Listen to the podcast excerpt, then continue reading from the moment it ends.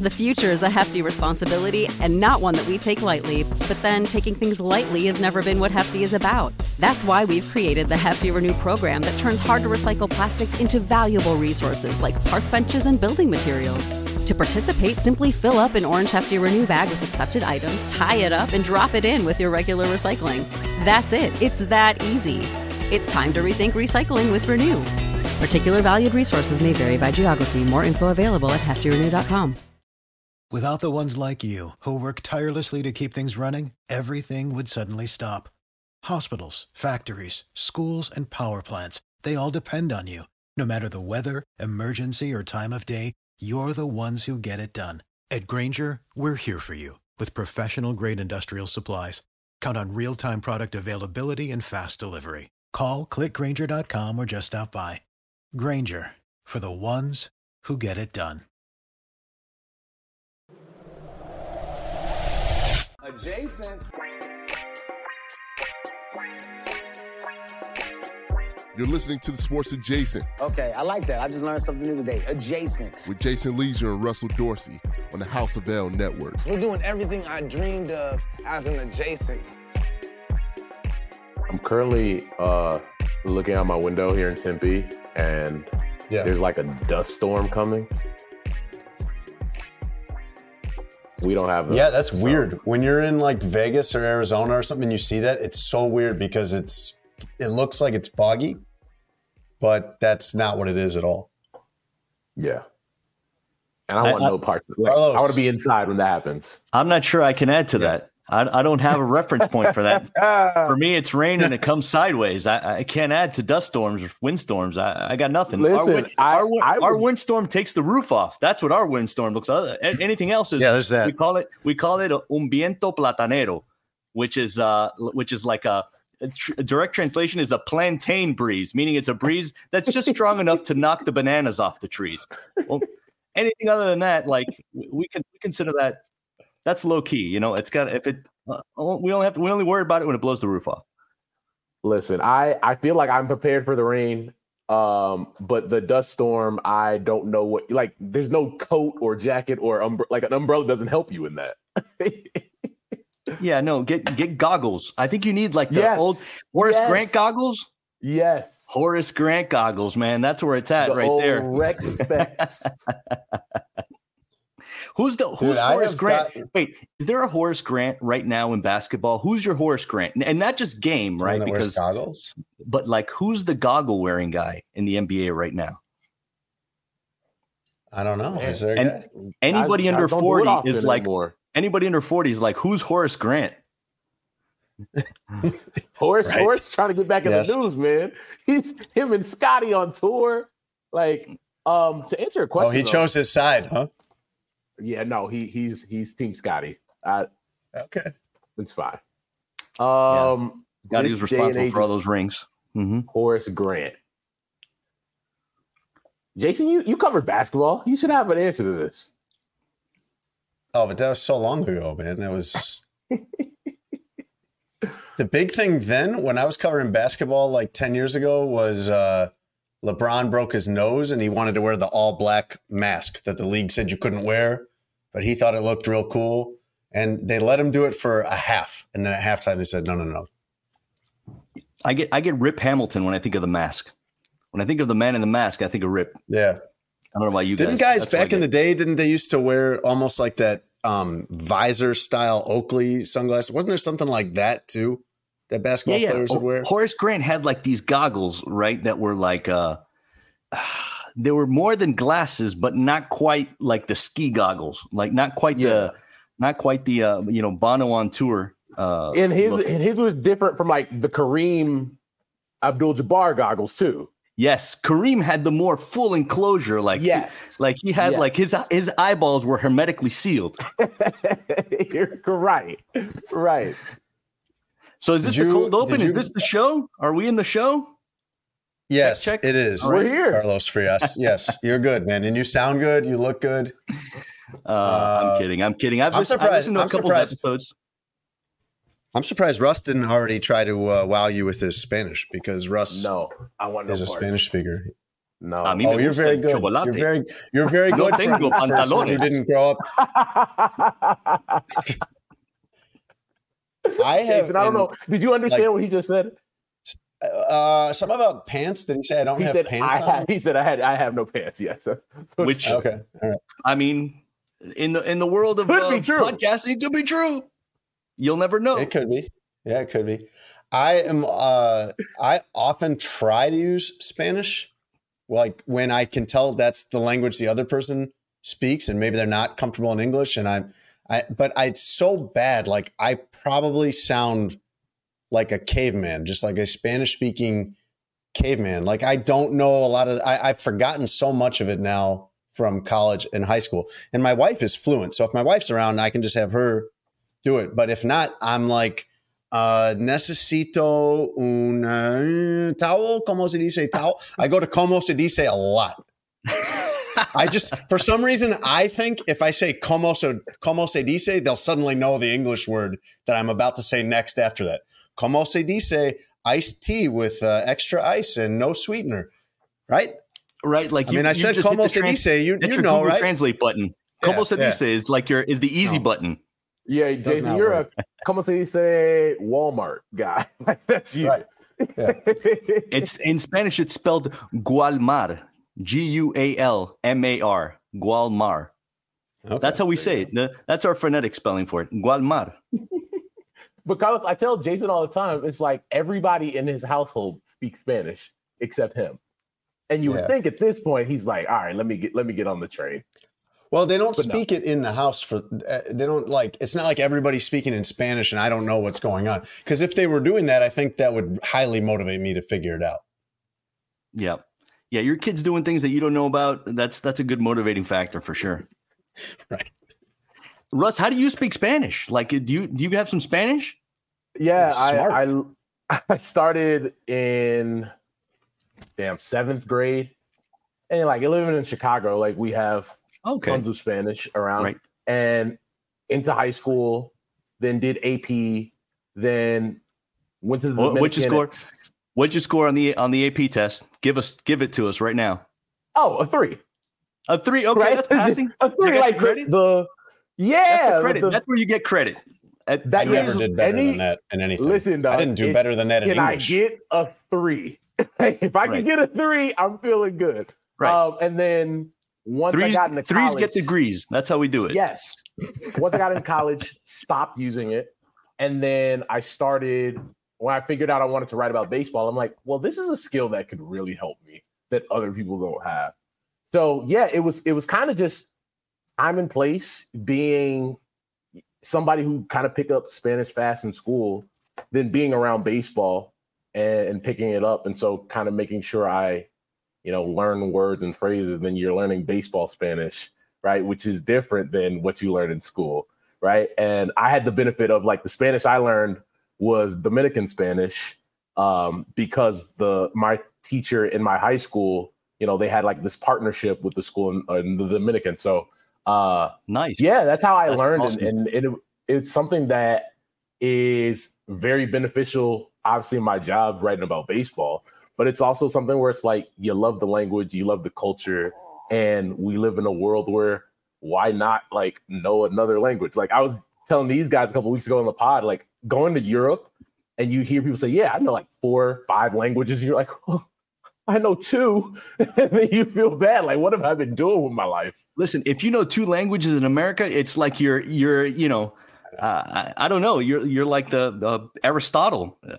You know, what's funny right. is you, you mentioned baseball, and it's funny because my first break, like my first chance to do anything significant in sports writing Um, was I was in the I was at the Saint Pete Times. Uh, it's now called the Tampa Bay Times. That's how old I go. That's how far back I go. I go Horace Grant and I go Saint Pete Times. And I was. You wanna, this- if you want to do like old timey newspaper talk, we can talk about when you and I both worked at the Palm Beach Post, and it yeah. was like it was like on par with the New York Times as far as sports coverage. Yeah, it was. And now, like it, now it might just writers. be a website. I don't even know if it's still. You know, what's funny is that, so I was at this, um, and you guys will relate to this, uh, that really if you start out in sports and you have an interest in sports, usually you start in preps, right? Yeah. Yes. Preps in some some forgotten place. I had this really good boss. His name was um, uh, Ray Cox. He used to be the sports editor of the uh, the Atlanta Journal-Constitution. Um, but back then, he was my mentor at the Sun Sentinel in Fort Lauderdale. And he was like, when I came out of school and I was like, hey, I'm ready for a job. And he's like, good, go somewhere small and make your mistakes in a place where few people will see them. And I was so mad. And the first time I made a mistake that I was embarrassed about, I was like, thank you, Ray Cox. Give it bless up to Ray Cox. Because like doing that and working in a small little bureau in Hernando County, it's fine if you don't know where that is in Florida, on, up on the west, on the Gulf side, North Sun Coast. I was working covering high schools. There were three high schools. And um, one day the, the the the Rays get this this pitcher, Rolando Araujo, from who you also don't remember, uh, but he was this big Cuban prospect. And his family had just arrived. Like he was playing, he was called up, and, and like a couple, I want to say a couple weeks later, a couple months later, his family arrived from Cuba. And we got the tip that they were going to be at the game. So the, the whole newsroom looked around and no one knew how to speak Spanish. No one knew how to speak Spanish at a newspaper in Florida, except this one kid with a year's worth of experience in Hernando County. And I went down for the game and was like, you know, there were T V reporters were like, what, you know, talked to the family in the stands, found them. T V reporters are like, what's he saying? I'm like, dude, I'm, I'm just trying to write my story here. Just give me a break, man. I'm trying to take notes. And like, it was, that was the first time where like this thing that I had totally taken for granted in my life, um, learning a second language, knowing a second language, I was lucky enough to grow up in and then kind of develop, uh, you know, going to school like you did, you know, taking in school, taking an A P test, taking in college.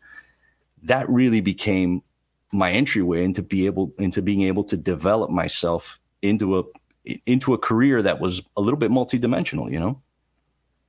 Yeah, yeah, and it's like there's there's you would think at this point in time, staying in baseball, there would be a lot more reporters who, you know, knew a little bit, you know, and that's why something for me is like, even if I am not perfect, because I know how I am, it's like people say, oh, you know, you're fluent. I'm like, no, no, no, no, no. I know people that are fluent and it is not me.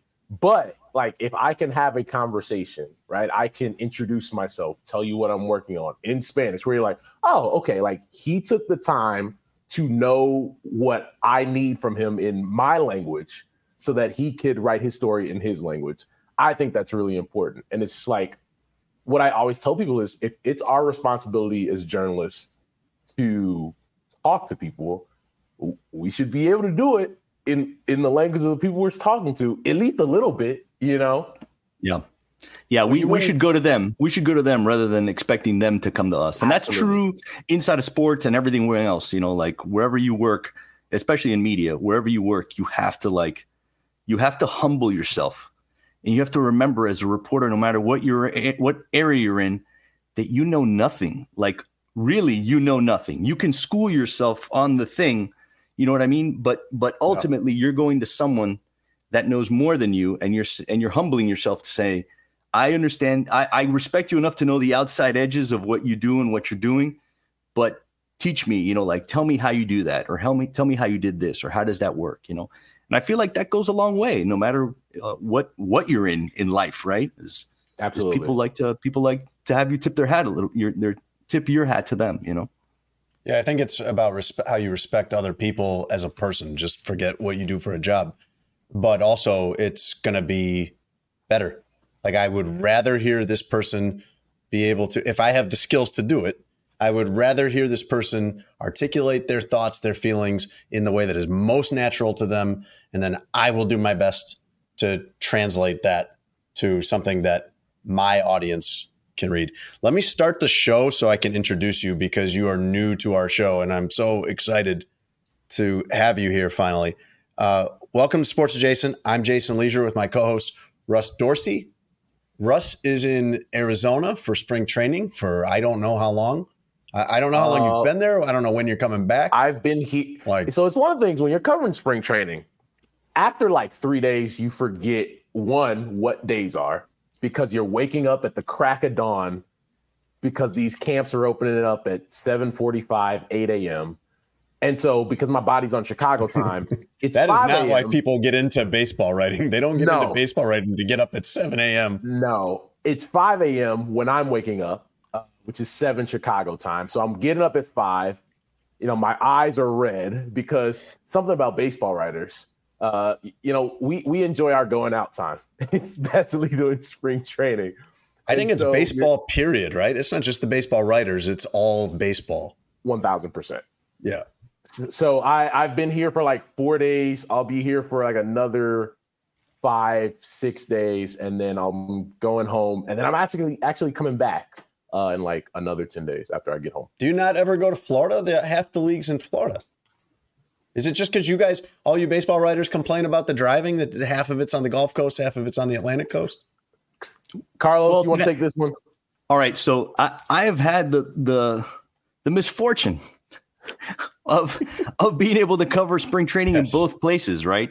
And yeah. I find that well, that Arizona is so civilized. Oh, everything like it's yes. everything is everything is a straight shot and a left turn, a right turn and a, le- yeah. and a left turn, and it's everything is right there. It's like a little Disneyland. Even Scottsdale and Phoenix, even Scottsdale itself looks like a little a little Western town. It's so adorable. Mm-hmm. Florida, you're driving across like two lane roads across, like where there's, you don't see a person, you see a stri, you know, a, a, a rangy looking cow, you know what I mean? And then like, did I make a right turn? Did I make a wrong turn? And you end up at a place where like, it's a gas yeah. station or maybe a mortuary. Uh, who knows? Jeez. And like, see, like people, the, the, people think of Florida and they think South Beach. I'm like, go see, go to Lakeland sometime. Oh go my to God. Detroit Tigers camp in Lakeland sometime. Or the old, um, The the old uh, Cleveland training facility, uh, which was like Cleveland colors, and it's all like everything is is uh, feels like middle school nineteen sixty-seven. You know what I mean? Like everything is painted with many layers of paint, and everything is concrete, and and the steps steps to wherever you're going are too shallow. Uh, even like remember Dodger Town? There was a place called yeah. Dodger Town in Vero I went Beach there once. I went yeah. there once when I was and it's like, like an intern. And it was so like, uh, and people were like, oh, it's amazing. Dodger Town. Uh, it had it's this like Little League. Like they didn't even have like dugouts. It's they a had Little like League park. Fenced enclosure and a, and a bench like Little League does. It's a Little League park with like these, uh, these, I would call them changing rooms. I wouldn't even call them uh, locker rooms. It's so janky, man. I, Arizona felt like, like, like major league one B, you know what I mean? Like they got a chance yeah. to do it right with money versus spring training, which was like, let's, let's have a little, our little double A team, single A team down here, you know, in nineteen fifty-two, you know, and, and not change a thing. And bro, those, dri- and you're driving. So you might drive three hours, three yeah. and a half hours to get to like a meaningless game from one edge of the coast to the other. I do not miss that. And living in a house then, so the the A J C, that when I, I was a, a a backup beat writer for the Atlanta Journal-Constitution um, with uh, uh, Dave O'Brien, who came up from uh, from South Florida, and, and Carol Rogers at the time. Um, and you would share a house with rotating, like different sports writers rotating in. And I can't tell you, I think like, it was less civilized than than like any kind of college accommodations that I had. You know, like I wasn't in a frat, but I was like, oh, this is single bachelor lifestyle. Everything smelled like socks. It, it, there's nothing sexy about it. I don't let anybody write poetically about covering spring training. It's not sexy. But to, to that point, Jason, I was going to say we kind of divided and conquered. So Jake was out in Florida. Jordan oh, you stuck someone else with the uh, Florida coast-to-coast driving. Okay. He oh, has yeah. covered Florida plenty and had it covered. And it's kind of like, for, for me, unless I'm working on something at a specific camp, you're wasting, like Carl said, three hours driving from Tampa, where the Yankees are, mm-hmm. to West Palm, where the Phillies are, or Dundee, where the Blue Jays are, or Lakeland, where the Tigers are. Where here, I could be centrally located in Tempe. Yeah. There are four complexes within ten minutes, and the other eight or nine are a twenty-minute drive away. I I do think Carlos is pretty accurate in his description. I've only ever been to one spring training facility in Arizona. I've been to most of them in Florida over time for feature stories and things like that. The ones in Florida, for the most part, unless they're pretty new, uh, remind you of middle schools or high schools. And the White Sox, I think, do the White Sox share with the Dodgers or somebody, yes. Russ? So I've been yes. to that one uh, a few years ago. And that was like if someone who designed resorts for a living just kind of stepped over and was like, let me design a, a ballpark for you guys. That um, the new voice that you are hearing for the first time on this show is Carlos Frias, who is one A, one B, like one of the best, probably he is the best. He is the best writer I have ever worked with or known Come as on, a man. friend. This guy is a phenomenal writer.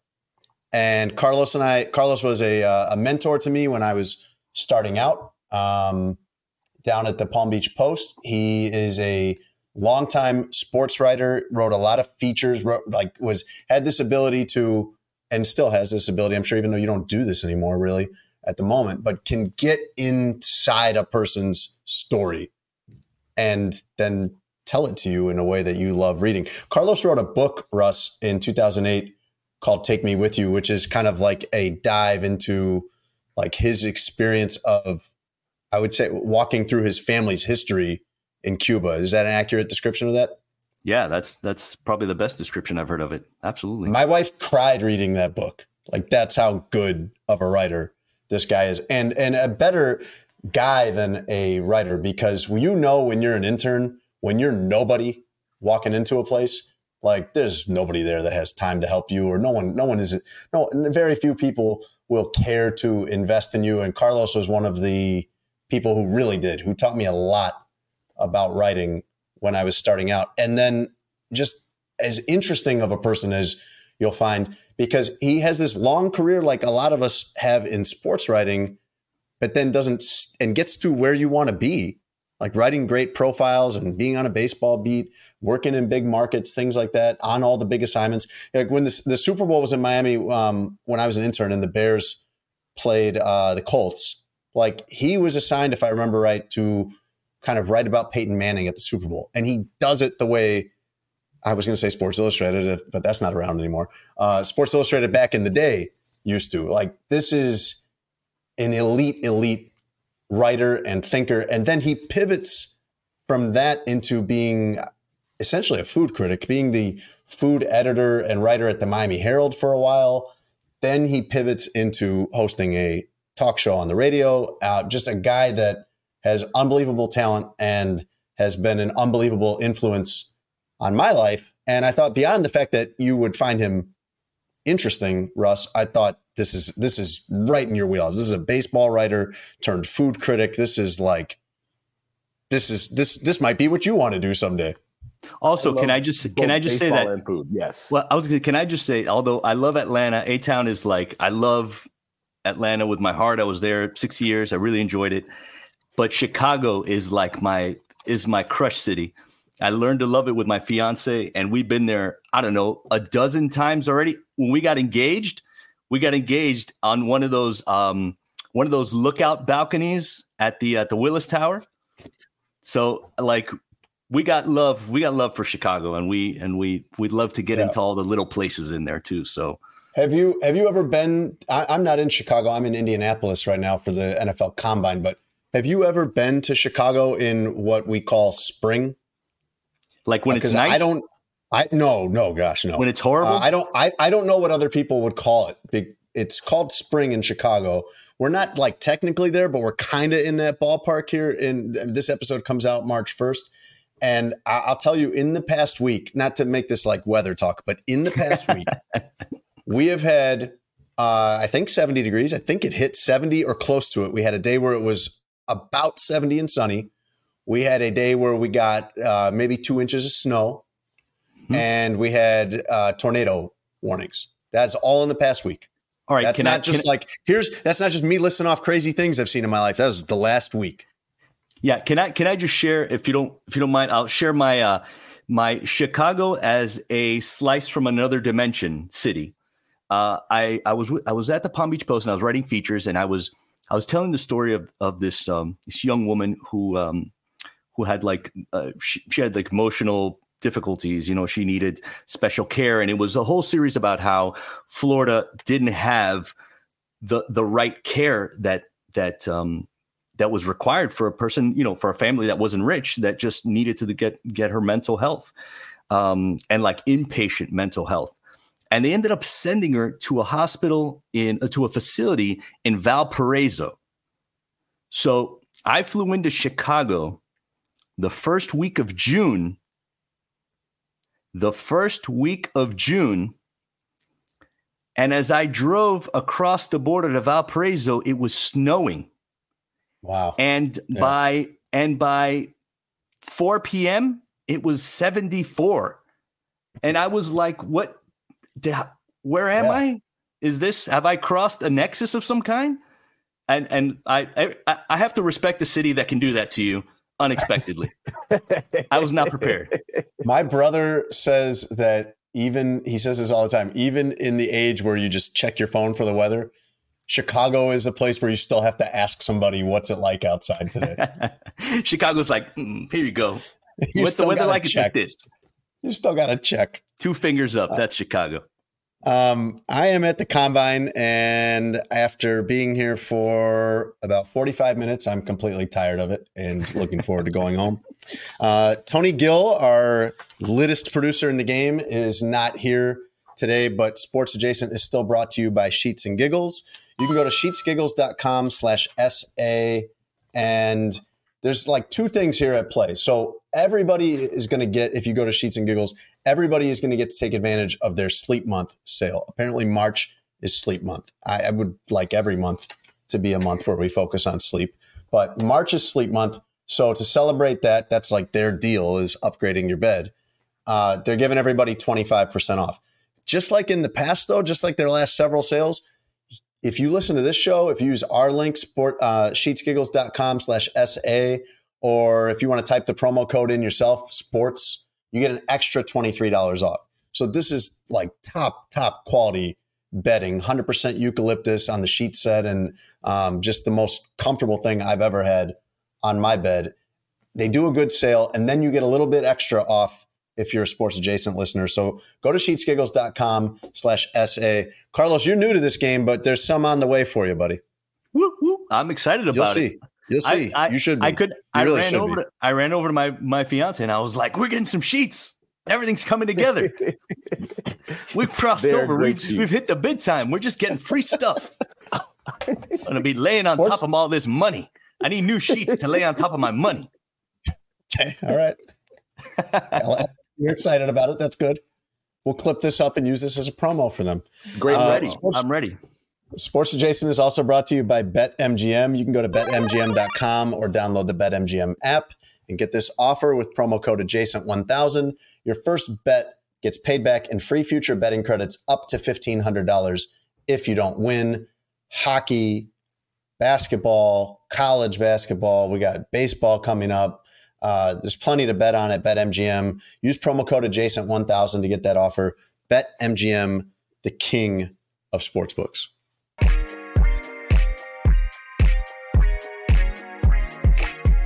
I wanted to ask you guys a question uh, about hotels, because Carlos, as a baseball writer, I'm sure you've stayed in a million of them. Russ lives in hotels. Marriott, um, Marriott, Marriott, okay. Marriott. Baseball writers yes. know. Baseball writers know. Is Marriott still where it's at? Because that's what it was when yes, I was. Oh yeah, okay. all sports writers. One thousand. I except Jason. I'm the only one I know that stays at Hilton's. I'm the only I, one I know that doesn't. I will I will cheat on I will cheat on Marriott with a Hilton every now and then. I will do that. Listen, we, I'm gonna be real okay. here, right? We're being real on this yeah. podcast. Okay, I will yeah, cheat yeah, on a yeah. Marriott with a Hilton, okay.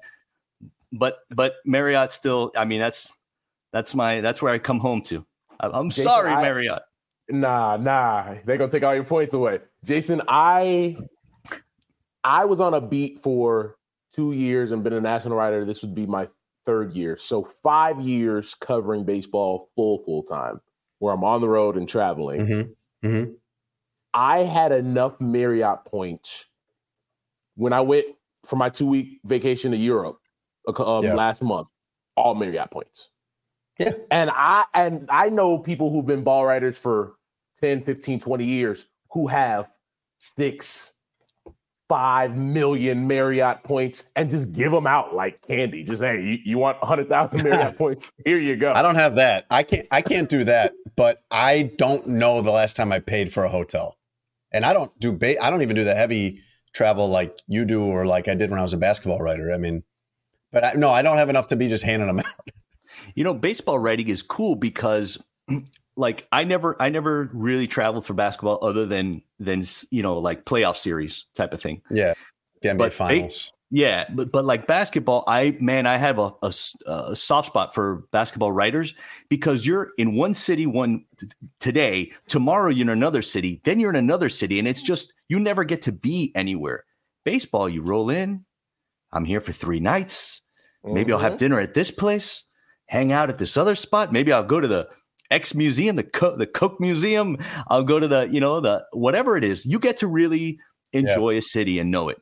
And Absolutely. like that was probably one of my favorite parts about covering covering baseball.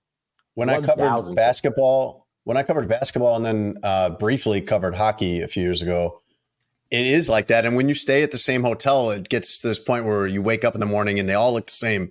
You're like, wait a minute. Okay, yeah, I'm in Edmonton. That's right. Yeah. Um, and you always would look forward to, though, on the schedule, if you got lucky enough that the team you covered was playing m- multiple teams in L A or multiple teams in New York or maybe uh, Bay Area or like Chicago and Milwaukee or something like that. That was always great because you'd be in one place for three days, six days, something like that. Um, I always looked forward. I always thought that would be good, but I think the downside to the baseball writing is you could be gone for three weeks in a row, I think. Couldn't you? Yeah. Aren't there road true. trips that are like three weeks in a row? And the thing that nobody ever remembers, well, that's fine for you, Russ, because you're a single guy. You don't, you know, you live this sad, lonely existence where there's nothing to miss back home. But like Pete, I, I remember uh, one of my first assignments as an intern that I thought was so cool when I was in South Florida was they just assigned me to cover New York Mets spring training. And that was the first time it occurred to me, being around all the New York writers, and I hear them talking about like, you know, they're going to go home for a week or the family's coming down for spring break. Like, oh, man, they come down and live here for six weeks. So unless the team you cover is the Diamondbacks or the Marlins or the Rays, your first six weeks of the season is you live somewhere else. That's a lot. Yeah, I, I hear what you're saying, and you're correct. When I was on a beat, when I got the job at the Sun-Times, I was twenty-five years old. Right. Mm-hmm. So it was great. Like I get to go to L A for six days and then go to San mm-hmm. Francisco and then go to San Diego. What am I missing at home? I can call my parents. Um, but that man cannot, think, he, he could not keep money in his pocket. He couldn't no, keep money not, in his pocket. Definitely, definitely. uh, but I, I, I think with spring training for Chicago writers specifically, because of everything we mentioned, when you see J- the Martin Luther King's birthday come up, you're like, oh, man. Got a couple couple more weeks and I'm out of here. Like, we look forward to it because you get to be in warmth for six weeks because you know it's at home. Yeah. You know, for me, I had this experience. It's one of those, like, you, you know, Jason, you mentioned like I, that I've been, I've hopped around in different parts of, of writing, of journalism. And that's the thing is if you're in it, I think for long enough, you end up seeing different sides of it. Mm-hmm. Um, and I had this opportunity, like I'd written my book. And it came out and it did really well. There was a series of stories that that preceded it um, in the newspaper. And it caught the attention of the sports editor of the Washington Post. And he's like, we would love you to come up and cover the Nationals. Love you to leave the Palm Beach Post, come to the Washington Post and cover the Nationals. I was it's living, great job. It's, I was living in South Florida. All my family was here. My daughters, my, my then wife, Uh, at the time, uh, we had two daughters in diapers. We had two daughters in diapers. And I knew that that move would probably be bad for them, may be bad for them. And it's like a lot of the times, I, I want to say that a lot of the decisions that I made in my career have always been, how can I do something that is fulfilling to me? Yes, but also is not wrong for my family. You know, that is right for them. That is not wrong for them. It's I mean, extremely it's, tough in this. And and I turned down work. that job. That was one of those inflection points in my life that I I think about, like, what my, would my what would my writing career have been like? But then also, what would my family life have been like? And who knows? So it's like that. That is a part of the job, that sometimes to move up the ladder, you don't just, you know, you don't leave one bank and go to the other bank down the street. You know, you don't leave like the one investment firm and go to the other mm-hmm. investment firm in New York. Uh, you pick up and leave the state usually, you know, yeah. and it's, and that is not an easy part of, of what we do, but you know, uh, we do it because we love it. You know, it's certainly not about the dollars. That's for sure. Yeah. I mean, there's a lot of parts like that. There's the, there's that element too, of like, if you want to do that, what you, how you described it is exactly what it has been for me too, where it's how can I do a thing that I enjoy, that I've never, ever hated going back to after the weekend or whatever. Like I'm not, I, I, I have gotten a little more sober and clear eyed about my job than I was when I was twenty-two, twenty-three. Um, but I still enjoy it. It's still not something I ever dread going to. How do I do that and make it work for my family? How do I make sure I'm not, you know, an absentee dad? How do I make sure that we're making enough money that we can live the way we want to live? And, you know, my wife can be stay-at-home mom if she wants to, things like that. It's, it's not an easy needle to thread. And people told me that when I started, when I was twenty-one, twenty-two, and I started in this, and just every year you string out of this feels like you're getting away with something. Yeah, that's for sure. That's for sure. I, I used to, when I used, when I was writing lo- long features at the Palm Beach Post, like I was getting to do like that writer at large type of job, like, you know, all the yeah. good stories, you know, that, yeah. that when I was in the features department, it always felt like I was like I had found the buffet and I was the last one at it. And I'm just, I'm going to just keep eating until somebody goes, hey, somebody stop that guy. And that's, that's how I approached it, man. I just wrote and wrote and wrote and just enjoyed it as much as I could. Cause I knew at some point, you know, that, that rug was going to get pulled out from under me and then, you know, pivot again, you know. Not to do like, uh, you know, back in the day, here's how things were, but just briefly, if you're listening to this, like y- you may have never even heard of the Palm Beach Post. It was um, pretty big in its day, in its heyday. Uh, but this is like a mid-sized newspaper in West Palm Beach, Florida, that when we worked there twenty years ago, Carlos.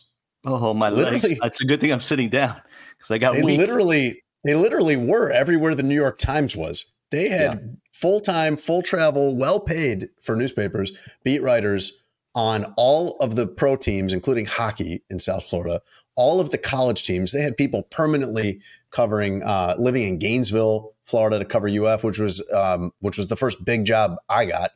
Um, they were covered. They had multiple columnists. They had you without a job. They had you just like, hey, here, we've got this like, you know, we've got this extraordinary, like Gary Smith type feature writer. We'll just throw him at like whatever we need. We just, we need a, we need uh the Heat got Penny Hardaway, like late career Penny Hardaway. Let's send Carlos to like get inside his head and write this amazing story. They're sending people to the Olympics. They're sending people to like the French Open tennis tournament, Wimbledon, the Masters. Like they, they really were everywhere and had I this to, gigantic step. It was an amazing place to get to start for me. I went to Vegas for a week. Because my boss was like, I want to do a story about how the line gets made, how the line in, in different in different um, sports get made. So they sent me to Vegas for a week to like go visit all the different sports books and talk to all those guys. And it's like, you can spend a lot of money, you can do a lot of you can do a lot of things in Vegas if you're not married. Uh, so you know, Russ, if you can get to Vegas, mm-hmm. Lord, do it. We own Vegas. Do it for all of us. Do it for all yeah. of us. Do it for the old guys.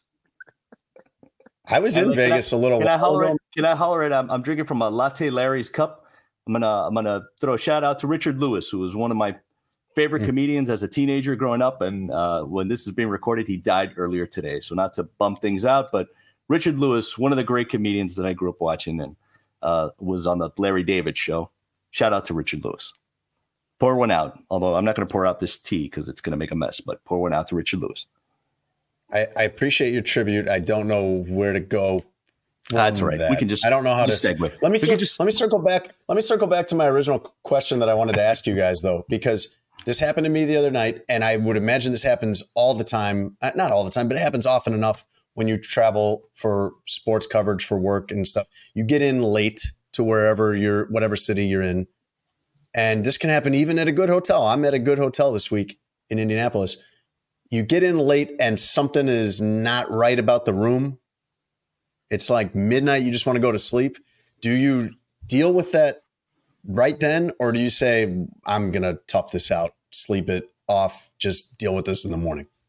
Um, we're all journalists here. So I have the follow-up. How serious is the issue? Okay. Yes. Um, I didn't think it was that serious at first. It turned out to be something that was intolerable to me. So I was, I was exhausted, um, just trying to go to sleep. It was about midnight, and I like it super cold when I sleep. And, but the, uh, I turned the air conditioning on like maybe half an hour before I was going to go to bed, and it hadn't gotten any cooler. And then I, I'm like, it's not that like cool in here. It feels like it, the, the thermostat's saying it's like seventy-eight, but like, I do not want to deal with going down to the front desk, dealing, uh, getting somebody to come up here, repair it, or changing rooms, because I've already like dumped my stuff all over the place. So I'm like, I'm just going to like lay down and sleep this off, and like, I'll deal with this in the morning. And then I realized, Russ, the thermostat, not only is it not blowing cold air, I have it set to blow cold air and it's blowing hot air. The temperature is going up. It's mm. getting up over eighty. And I'm like, this just, this just isn't going to work. I got to call down. And it ends up being an hour probably total from call to issue fixed, and it can be comfortable in the room and I can go to sleep, but one hundred percent worth it, because like, I don't think I would have slept. So I imagine from being in hotels, they gave you the option. Do you want us to send somebody up or switch rooms? You chose send somebody up to fix it. I think if I had, I think if I had insisted on them switching me rooms, they probably would have. Although every hotel in Indianapolis is ah, completely a, slammed right part. now. Yeah, that's and the a, good that's rooms. The good rooms are going to the people that can afford them, not the sports writers. You know. Yeah, switch switch rooms if you have an option. That's where I'd go. But sometimes you don't have Always an option, like room. you said. Like sometimes you don't have an option. I, I was I remember I was um I was writing there's about the other Marlins. things there's other things you can run into though, Carlos, like besides just, you know, that's a big one to me, but like you could you could get in there and like uh there's a noise or something, there's like a rattling or or something, or you could get in there and like it doesn't smell quite right, and smells are huge, man, cuz you know, that, maybe that don't always go like, away. Like I don't have anything against uh people who smoke marijuana, but I don't want my room to smell like that. I don't like if I get into my room And I, that's like the only thing I can smell. But I will probably just try to sleep through that if it's really late. If so it's what, work what related, if it's work related, I'll tough it out. If it's if yeah. it's like if it's vacation, nah, I got to move. If I'm going to be here for several days, I got to move. But if it's work related, I, I mean, I've slept on top of a bed at a Days Inn with my arms crossed like a like a vampire, and it was like. Morning will come. Morning will come sooner than I think. I'm just going to not move and close my... I was at a Days Inn in Brandon or Bradenton. I forget which one. Chasing yeah, some, chasing the number one draft pick of the Marlins, who had uh, had drug use, and he had kind of fallen off the map. And I was tr- chasing him to try to find him and, and talk to him. He was trying to like rehabilitate maybe at a at a place out at the academy out there. Um, there was like a baseball academy that I can't think of out there. Like I M G? Um, I M G? Yeah, it was I M G. So like the only thing nearby was one of those two story Days Inn where like the, the, the, the top quilt is something out of the Golden Girls, and you walk in and every room smells like it's cleaned by somebody who's, who talks like this. I just cleaned room uh, twenty-seven B. I just, uh, I got the blood spatter, and, and I just, and I just, I, I got in, I was exhausted. I knew there was no other option. I just laid on top of the sheets like Dracula. And just cross my arms and say, "Jesus, oh my Jesus, take goodness. Jesus, take the wheel." And my buddy booked a booked a hotel at Florida for for for a ball game. My buddy Steve Gordon, shout out to Steve Gordon, who was a sports writer. Oh yeah, for a I long know him, time. Yeah. And uh, and we went up to Florida because he's a huge Gator fan, and I'm like, I hadn't been to a game in a long time. I was like, all right.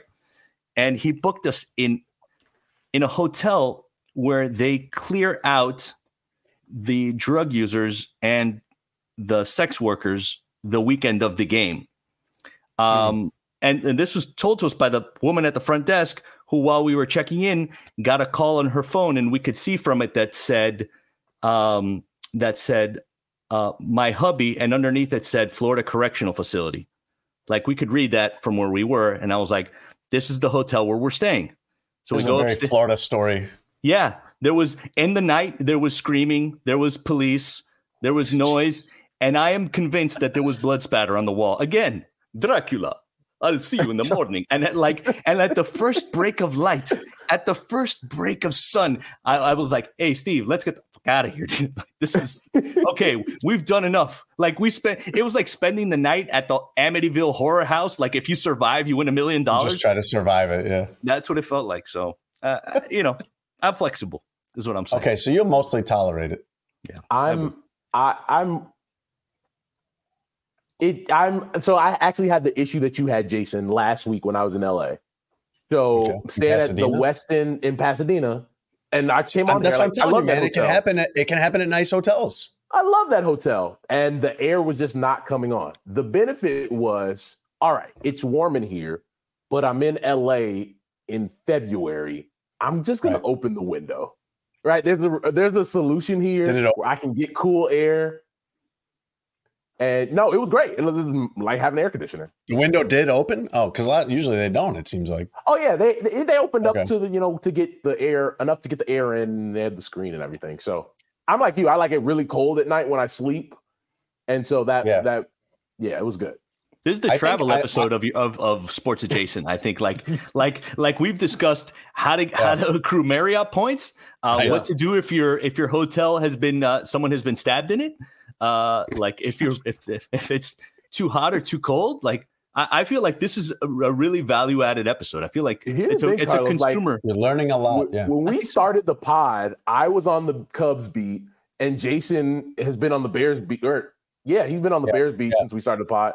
And so I would say over half of our one hundred sixty plus episodes, at least one of us has been in a hotel. Yeah. Yeah. We, this show relies very heavily on hotel Wi-Fi. Wi-Fi. Example, which, which is working out today.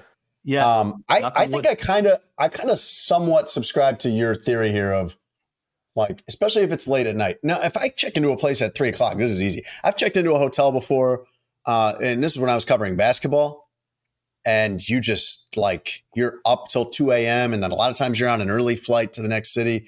I, I got into my hotel in like New York or something, and it was in the afternoon, and I walked down the hall, and before I even got to my room, I heard a baby crying across the hall, and I turned around and said, nope.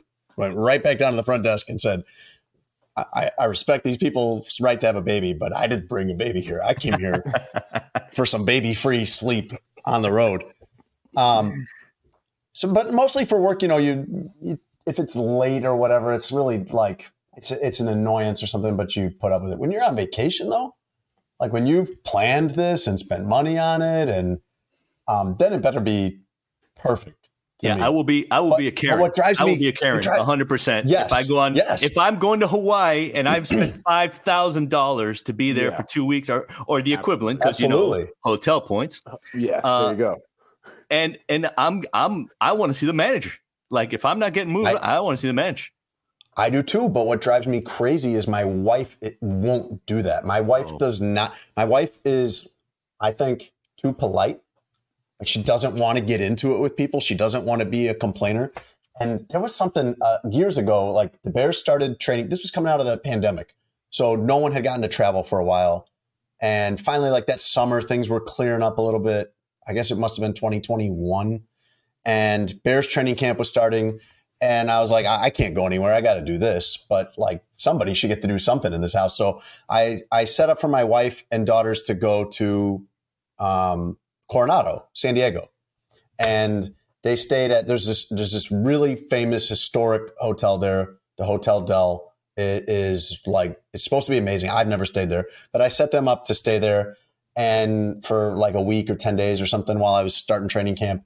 And I called her the next day, like after they'd gotten there, just to see like, hey, how was it? How, how's everything? Like, I, I'm curious what this hotel's like because it looks amazing. Like this hotel, they they shoot movies there and stuff like that. And she goes, yeah, it was pretty good. You know, um, there were ants in the room, but you know, whatever. It's I'm like, what? There were ants in the room? Like, I, I would have owned the hotel by the end of the conversation yes, if there absolutely. were ants in the room. Absolutely. What's your room number? Let me write this down. I'm calling I'm calling right now about this. That's right. Put on your blonde wig, your black glasses. Oh, I'm talking yeah. to the manager. Yeah, I'm suing somebody.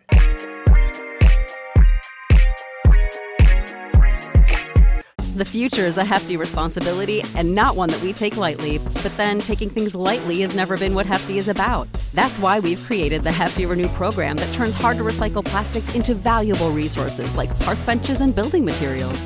To participate, simply fill up an orange Hefty Renew bag with accepted items, tie it up, and drop it in with your regular recycling. That's it. It's that easy. It's time to rethink recycling with Renew. Particular valued resources may vary by geography. More info available at hefty renew dot com. Without the ones like you, who work tirelessly to keep things running, everything would suddenly stop. Hospitals, factories, schools, and power plants, they all depend on you. No matter the weather, emergency, or time of day, you're the ones who get it done. At Grainger, we're here for you with professional-grade industrial supplies. Count on real-time product availability and fast delivery. Call, click grainger dot com or just stop by. Grainger, for the ones who get it done. When you visit Arizona, time is measured in moments, not minutes. Like the moment your work stress disappears as you kayak through the canyons. Or the moment you discover the life-changing effects of prickly pear chocolate. But nothing beats the moment you see the Grand Canyon for the very first time. Visit a new state of mind. Learn more at here you are A Z dot com. Can we t- let's do inside stories. Can we do like inside joke stories? Yeah. All right, can I share yeah, you wanna, one? You want to you want to run it? Go ahead, man. Yeah, I, I have one. I have one. Hey, listen, before before we go on though, like don't you don't need to be like self-conscious. Like this is loose and free and you are literally a talk show host. So, like you don't have to like sit back or anything. Like you can let be a talk fly. show host. You listen, do what you're good I at. I respect like, I'm thoroughly enjoying house, this show. When I come into someone's house, I I don't say what we're having for dinner. I, I bring them a bottle of wine. I am bringing mm-hmm. you my bottle of wine, but you guys are in charge, and I'm not. I'm not trying to step on that. So so let's do this. Like Russ, think of like an inside story. I'm going to tell you mine in the meantime. Okay. So uh, there's a lot of talk about Andruw Jones and whether he belongs in the Hall of Fame, and it got me. It was a center fielder for the for the um, the Atlanta Braves who made playing center field look effortless. If you watch, mm-hmm. like, as a matter of fact, the big knock on him was that he didn't try hard. And the thing was that he was like this, this galloping Palomino that just like with this very smooth gait, just got to everything. He never looked like he never, he made it look easy. So Andruw Jones gets tied up in, uh, in the, in the Gold Club scandal. There was an investigation on the Gold Club. It was a strip club in uh, in uh, Atlanta that was um, it became it was like it was there was a big case, right? There was like a big case about whether there was racketeering and whether there was corruption and like uh, like kind of the shady things that were going on inside the club. You can Google it, Gold Club Atlanta. What do you mean he got caught up in that? Because like it's well, one because- thing to be like this low level scandal of he was seen at a strip club, but you're talking about like Sopranos level stuff here. Yeah, it was like it was like uh, he, I, I don't think he, he didn't do anything wrong, but he was called to testify about the things that he saw, and okay. and like and like the way that that uh, that like I, I think players were being lavished, uh, like celebrities were being lavished on, and, and what kind of basically he was called to be a witness because he was he was subpoenaed and he had to go testify. So in the course of testifying, uh, that the previous day at the end of previous day, I I, I don't know if he. if he had to miss a game to do it. Um, but, you know, he testified that, uh, you know, they, they asked him, uh, Mister Jones, and uh, did they provide, uh, did they provide uh, women uh, for you to have sex with? And he said, uh, he said, uh, yes. And he goes, uh, how many, I goes, uh, you know, uh, he tells the story that uh, two women approached him and he goes, and, and uh, which one did you have sex with, Mister Jones? And he goes, both of them. And like, it was like a big thing, right? You can imagine this was nineteen, I don't know, it was like early two thousands. And the next day, he's back in the lineup straight away. You say that like we were we were like a Puritan society back then. No, but I'm like I'm like you know what I mean, like that was pre-internet. That was pre-internet. You know what I mean? Like that was for the time today. that was that was pre-couple to throuple. Like yes. like like other newspapers would have to pick it up. That's how that went, um, okay. and they did. And so next day he's in the lineup, first time up to bat. He ropes one, you know, in the deep center, and he's standing up on second, And Skip Carey, the, the announcer at the time, you know, God rest his soul, goes, "Yet another double by Andruw Jones." And everyone in oh. on press row has cracked up and like looking, you can see into the broadcast booth, and Pete Van Wiering is dying of laughter. His his um uh, his his I guess you would call him the straight man, like the the play by play guy, and it was just dying of laughter. And that's one of those things. That's a long story to that's explain. That, like especially that so on a baseball payoff though. Yeah, as you're on you're on this baseball beat, and you spend so much time around these people, uh, and and you can. I mean, I've seen like people almost come to fist fights in it, you know, opposing beat writers yeah. and things like that. Yeah. It gets pretty hairy. And when there's just like a little moment of that, it's just like, ah, chef's kiss, you know, thank you. Thank you so much, Skip oh, Carey, man. Who's the son of the great uh, um, Harry Carey's. Anyway. So Russ, give me some oh, insight. Give me some, give me some dirt. Give me some dirt that you can share without oh, getting in trouble. Man. Beat that, dirt, buddy. I, can, I, I don't think I can. I don't think Beat I can. Yet another double think, for I'm, Andruw Jones. I'm trying to think of, well, as a baseball writer, it's a lot of things you find out about. Um, I'm going to put this in. Tony, I swear, do not put this in there. I found out.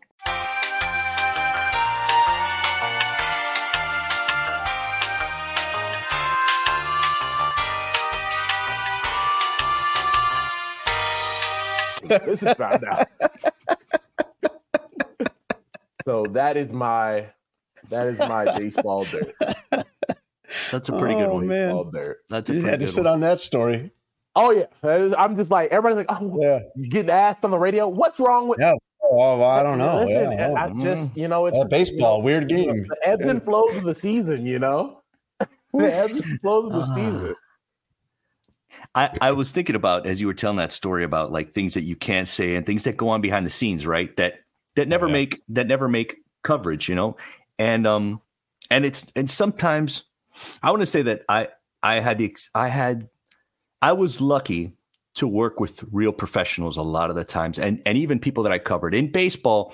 Baseball is tough. Baseball writers are tough. Like it's a tough bunch to break into, and I always kind of yeah. felt a little bit on the outside. Um Honestly, even being even being Latino, even being a Spanish native Spanish speaker, like they kind of held that against you, like that there was something you were get you were getting that they weren't, and and I got that a lot, and they always felt like I was after their jobs, and I was like, dude, I'm just like I don't want to be a baseball writer forever, I'll, right. I'll, you know, that's that's not for me. Like I want a life outside of this, but but so among those things, you know, it's lucky that when you have pros that you deal with who are sensitive to young writers, and not everybody is, and especially now. I, I don't know what it's like, but I was in, I was in a clubhouse with um, Greg Maddux, Chipper Jones, Andruw Jones, Tom Glavine, uh, John Smoltz. Like these yeah. these these people were not just great at their jobs; they were they were gentlemen. They were like, you know, really like yeah uh, good guys. Maddux, to, even Maddux. Oh man, Maddux was like spiny, like a little bit. Isn't, spiny. Isn't the book on Maddux that he was gross? He was, he was, yeah, but that's what, you a bad but, guy. But he was, he was self-aware of it. He was self-aware. Uh, okay. of it. Like All I'll right. never, I'll never forget walking into the walking into the clubhouse one day, and Maddux is walking around without a shirt on, and Maddux looks like your dad. You know, and it looks like yeah. the proverbial yeah. American dad, and he looked like that at his prime. Like he was yes. soft in the middle. And like, how does this man, how is this man, like I voted for him for the Hall of Fame, first ballot. I mean, like the guy would get oh, finish a game in under, in awesome. under two hours without large bases. And he was one uh, of my and, favorite and players boxing. when I was a kid. So he walks into the clubhouse and he's, I mean, I, I walk into the clubhouse and he's shirtless, you know, mm-hmm. and his belt's open, and he's just, he's kind of like a, it's like a, a, a, a plastic, a white plastic garbage bag full of meat is like his physique. And he and he walks over to a table of That's donuts. Good, because I was looking for a title for this episode, but go on. Good. So he walks over to a table full of donuts, and Maddux is a, an aficionado of, or was, of the Krispy Kreme donuts.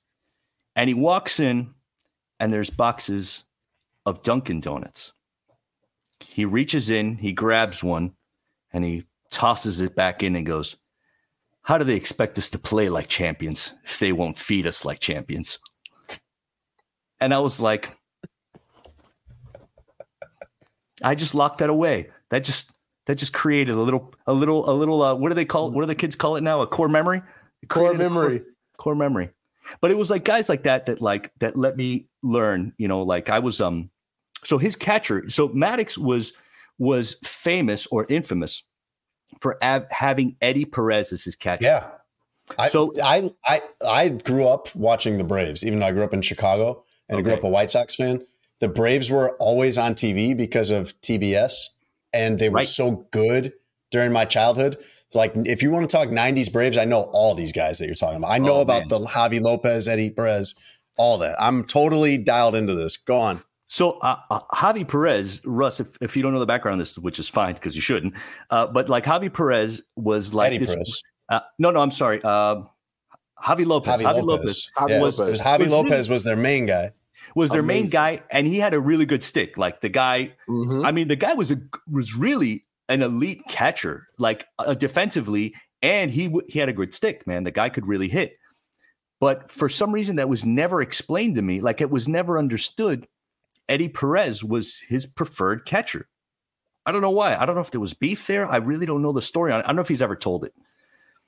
But Eddie Perez, I'm a first year on the beat, like as a backup. I think I had taken over one like one day to write, and I'm, you know, kind of like sitting in the dugout, and Eddie Perez is there, and I was, and he had had a really good game, like when Maddux uh, was pitching, and then he goes back on the bench. Like the guy only plays every four days, like when Maddux, or every five days, whenever. Maddux I remember pitched. this. It was the only time he would play. And I asked him, and I was like, doesn't that, doesn't that bother you? And he's like, and he went on to say something like, yeah, this is a really, this thing really bothers me and whatever. And I, and I wrote it the next day. I wrote it like uh, as a sidebar or a lead note or some kind of thing. And he had told me that in confidence. And I, being young, was like, I took it like, uh, I'll write it. This this is news. This is like news or whatever. And um, and he came up to me the next day and he's like, man, I told you that in confidence, and you really like let me down. And and I felt I felt so bad. I felt so um, like I had misstepped, and like it's so easy to just get the door closed on you in a baseball locker room. And that I went to Bobby Cox and I said uh, that um, I th- I said, hey, uh, you know, um, Bobby, you know, I, can I talk to you for a minute? And he's like, hey, you know, I was like, yeah, sure. Come on in. And and I was like, listen, I wrote this. And, and, and all those guys say that they don't read anything. And the fact is, is they read everything, everything, everywhere, everywhere, yeah. everything. That's the that's the biggest lie in sports, is that I don't I don't know what people are writing about me. He had already read it. He had already talked to Eddie about it. There had already been, I'm sure, some meeting. Like somebody talked to somebody to like make sure, like, are we cool? And I went in and I was like, look, I just, I wanted to apologize because I feel like he was letting off steam, and he said something in in confidence that he like was not, he didn't really I mean, and I I may have taken it out of context. And he's like, I don't know what you're talking about. He's like, I, he's like, I, I don't, I don't, I don't even know what you're talking about, and like whatever, and uh, and he's like, oh, I got, I gotta get ready, I gotta get ready, and I went and I left, like, like that I had escaped this thing, and that they had looked around and said, this is a young know nothing guy, and whether I came in to apologize or to like kind of clear the air or approach that topic, I think that it meant something. I don't know, yeah. But those are things that like. You can't learn, like in everything in life, you can't learn until you've, until you stepped in it. And then like, you yeah. have to figure out how are you going to react after that, you know? Yeah. So needless to say, it's, it stayed with me.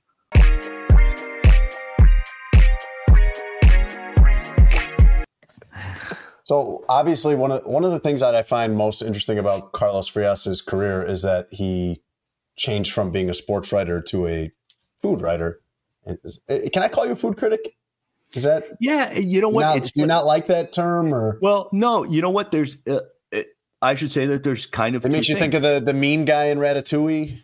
Yeah, yeah. Which you know, uh, that guy. To his credit, he had Ego. good food. He didn't care that it came from a rat, and, and he gave it props.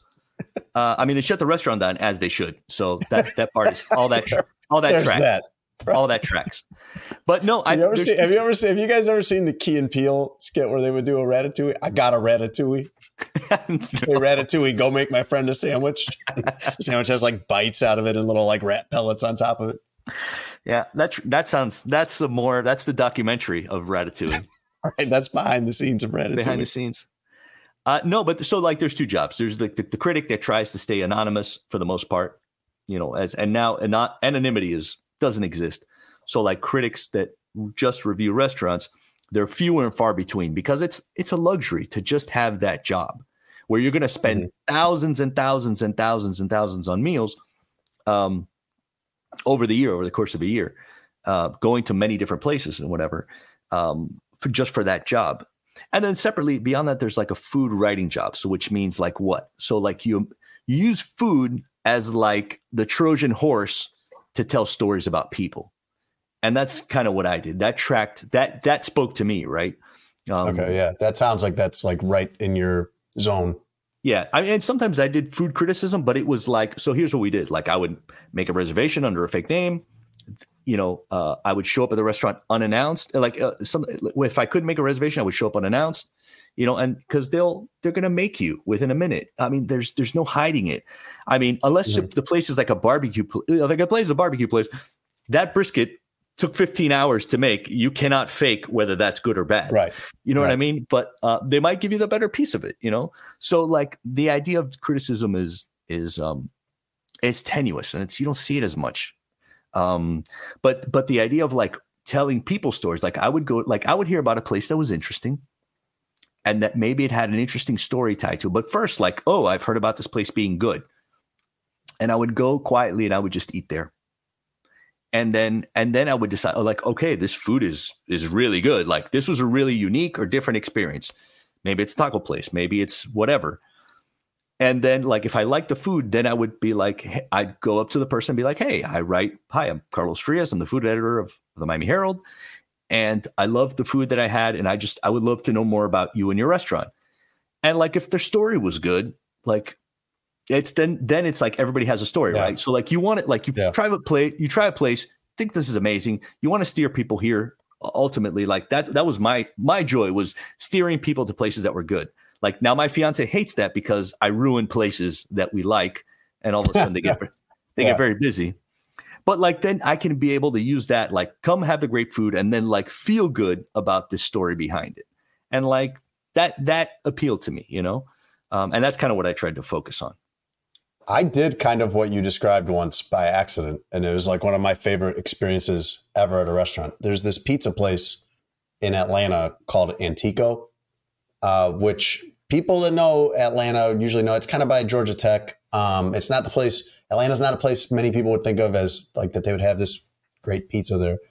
Um, but I went there kind of by accident. I was there for maybe the S E C tournament or something and just went to like a nearby pizza place and I was late on a Saturday and it's, it's authentic Italian, authentic, like in terms of even the way the restaurant is set up. So you order at a counter and then there's this like cafeteria style seating slash the kitchen. It's all one room, long tables. It's like eating together with strangers. So I order my pizza. I sit down in there and I'm just like waiting, seeing more and more people come in, get their pizza, leaving. It's starting to get late and I haven't gotten a pizza and it's emptying out. And someone that works there notices like something's off about this. Like, why is this guy just sitting here waiting, waiting, waiting? It turns out that guy's the owner. That's the guy that founded it. He comes over, he asks me what's going on. Like, how long ago did you place your order? What's the deal? And he's like appalled that this has been mishandled. And he's like, I'm going to go make it right now for you myself. So he makes it. By this point, by the time he brings the pizza back, the whole place is cleared out. So this guy sits with me while I eat and like tells me the story of his restaurant and Amazing. How they're from Italy. And he's explaining how they make everything and how important the authenticity is. He's like, we brought these ovens over from Italy. He's said, we bring everything over from Italy except the air. We bring the water over to make Amazing. The dough. We're that hardcore about it. And it became one of my favorite restaurants in the country. The food's excellent. If this guy had never taken two seconds to talk to me, the pizza's amazing. The pizza's excellent at Antico in Atlanta. But and it could have knowing been, all of that, ter- it changes it your experience. experience. It could have been a terrible knowing, experience, right? Because you were waiting forever. I went like, man, I went to this place. I sat there for two hours and yeah. and I left and I didn't eat food, you know, and that's interesting. That could have gone totally it ends up a being different more way. Than a, it ends up being more than a dining experience because you get all of this like richness and detail and depth to your eating experience. And it strikes me that like that's basically what you were doing when you were a food writer. You're kind of doing basically like food storytelling or restaurant storytelling. I mean, there's people's stories behind all of these dishes and restaurants that you like. Um, while you while you didn't go from like sports writing to, uh, you know, I don't know, being a lumberjack or something, that does feel like a real pivot in a career. And it got me thinking, Russ, like someone who has a unique career like this, like Carlos Frias, it made me want to ask you what else you think you would be good at besides sports media. Yeah. So I, I wrote a list of things that I thought I'd be good at if I decided to one day, I don't like really? doing this. Or as our business goes, hey, you don't do we this don't like anymore. You. Right? Like right. That's the way right. our industry works. Love the game. Um, the game doesn't love you back. Right. Oh, no. uh, so one of the things I have uh, right on the top of the list, attorney. So for whatever reason, I always thought that I was going to be a lawyer, mostly because I like to argue. Me and my brother argued all the time. You get to that age where you like arguing with your parents. Like, attorney on the list, uh, chef slash uh, baker. Like, I love food. It's one of my favorite things in the world. I used to be fat. So, like, food is amazing. um, can, I, can I, before you continue, can I show you my list? Yeah. On the screen?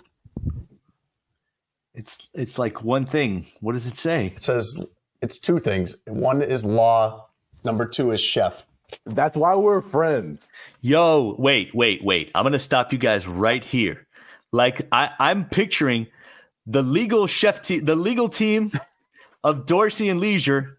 Yeah. Restaurant. This restaurant, we'll call it Legal Seafood. And that's your first lawsuit. That's that's insane that we both had the same two things to start. Those um, are the only two things I wrote down. Lawyer, I might, chef. I have sommelier, bartender, okay. and then uh, doing stand-up as a comedian. Oh, okay. Oh, that's I scary. Like, That's I, the scariest of the five. Of all One of those, of all the those, the one that speaks to me is bartender, because I always thought that like my alternate career might have been as a as like a therapist. Like I always, okay. yeah, I always felt like I I love hearing people's stories.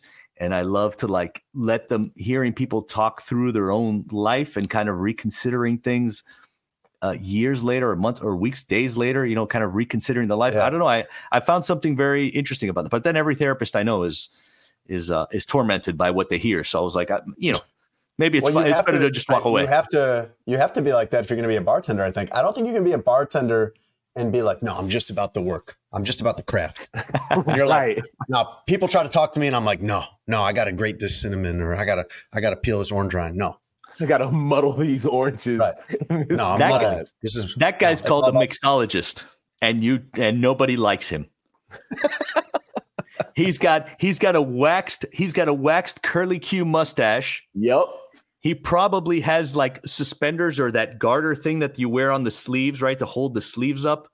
And his uh, and his work area kind of looks like a salad bar. Nobody likes that guy. Don't be a mixologist. Be a bartender. That's I, my. And it's, I think it's so like the idea of be, like you meet so many cool bartenders. Like I've met some of the coolest bartenders in the world at mm-hmm. airports, right? Or you just go to some dive bar or a restaurant that has a really good bartender and you get to meet people, which I love to do. You get to, you know, be outgoing, which I am. And then like, it just seems like such a fast paced fun. You're making beverages that people enjoy and can enjoy in groups together while they're out and about. It just seems like the coolest job in the world. If I'm not thinking, uh, oh, how can I take care of myself? It's just like, you know what? I want to make people happy with my beverages. I like that. I like that. Although there's a lot of drug and alcohol abuse in the in that industry. So that's not great. Not it's great. Not great. But that's not the outside best part of that. And in but many other industries as well. But the people. But the people. I yeah. think you would be a good lawyer because you I, I picture you as like the lawyers you see on T V, where it would be like this theatric, compelling opening or statement or closing statement. Yeah, or a real dramatic question turn or something like that. I could Russ, see that. Yeah, I could see Russ doing that. I went to school originally to do law. I went to Tulane because I wanted to go to their law school, and I wanted to get my degree in political science and then go to law school there. And I decided my first year, I just thought that sports media was going to be more fun, probably not as lucrative, but more fun, and I'd be happy. Um, but I think I'd be a lo- I'd be a good lawyer for like for not not as impressive of reasons. I would be I would be really good at being like meticulous about the rules and like looking at everything in black and white and saying, no, this statute determines this, this statute determines this, like things about my personality that I'm working to try to fix at forty. That no, that's a good that's the lawyer that I want to hire. I don't want I don't want the theatrical lawyer.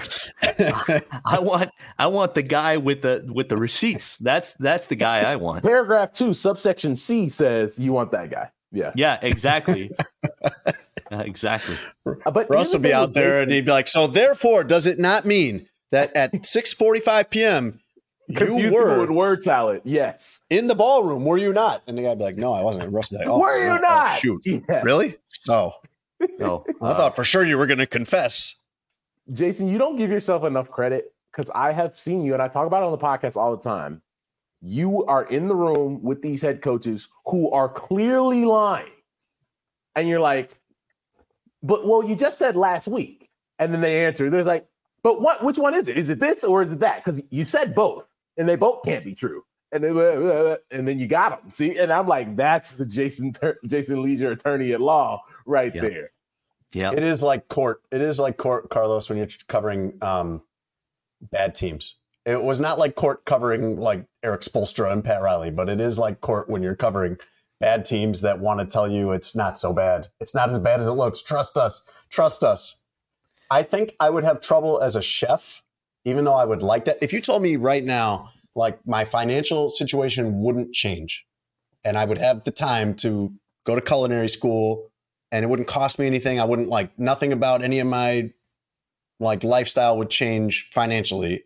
It's like you'd have the freedom to do it. I would want to do that because I love food. I love the creativity of it. But Carlos, I have you met any chefs that are good in your time as a food writer that are extremely picky eaters? Because I feel like that's going to be a narrow menu if I'm in charge of it. Yeah, no, that's uh, chefs. Chefs learn to eat uh, everything, and not all of them like go into it like, "Oh, I adore eating pig's liver." Like uh, that's and that that's my that's my you know my hard no. See, I think I could eat something like that, but I don't think I could eat peanut butter. I'm just going to let that sit there. I'm just going to let that sit there. I hope you have an allergy. I mean, I also don't I, love peanut butter. I also, listen, I mean, I guess this is the peanut butter show. I also don't love peanut butter. I will eat it. Russ but I won't eat it. Same? Eat it. Oh, man, yeah. Fuck peanut butter is what I'm saying. There we go. Yes. Okay, that's another contender for the title, title of the episode. Show. Yeah, sure.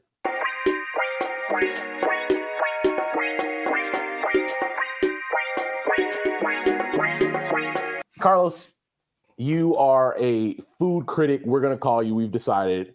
Okay. Give me. Even after he objected, people, we're going to call him. A food I know. Critic, no, so. We're going to. I, I. He's our food critic. He's the sports adjacent. Oh, he's now a food critic. Okay. Ooh, put that. I need that. I need that right here in the yeah. screen. Right, right here, there. Right, right there. You've been hired sports to a position you did not apply yes. for. Um, That's right. Or being paid for. It pay, I paid in oh, sheets. Yeah. I'm paid in sheets. You are paid in sheets. I'm okay yes. with that. Yes. yes. People will probably often ask you the best foods that you have had. Right. But I need you to give us the worst. Yes. Food you had. Yes. Yeah. Give us something mm. horrible that you. Horrid ate. Food.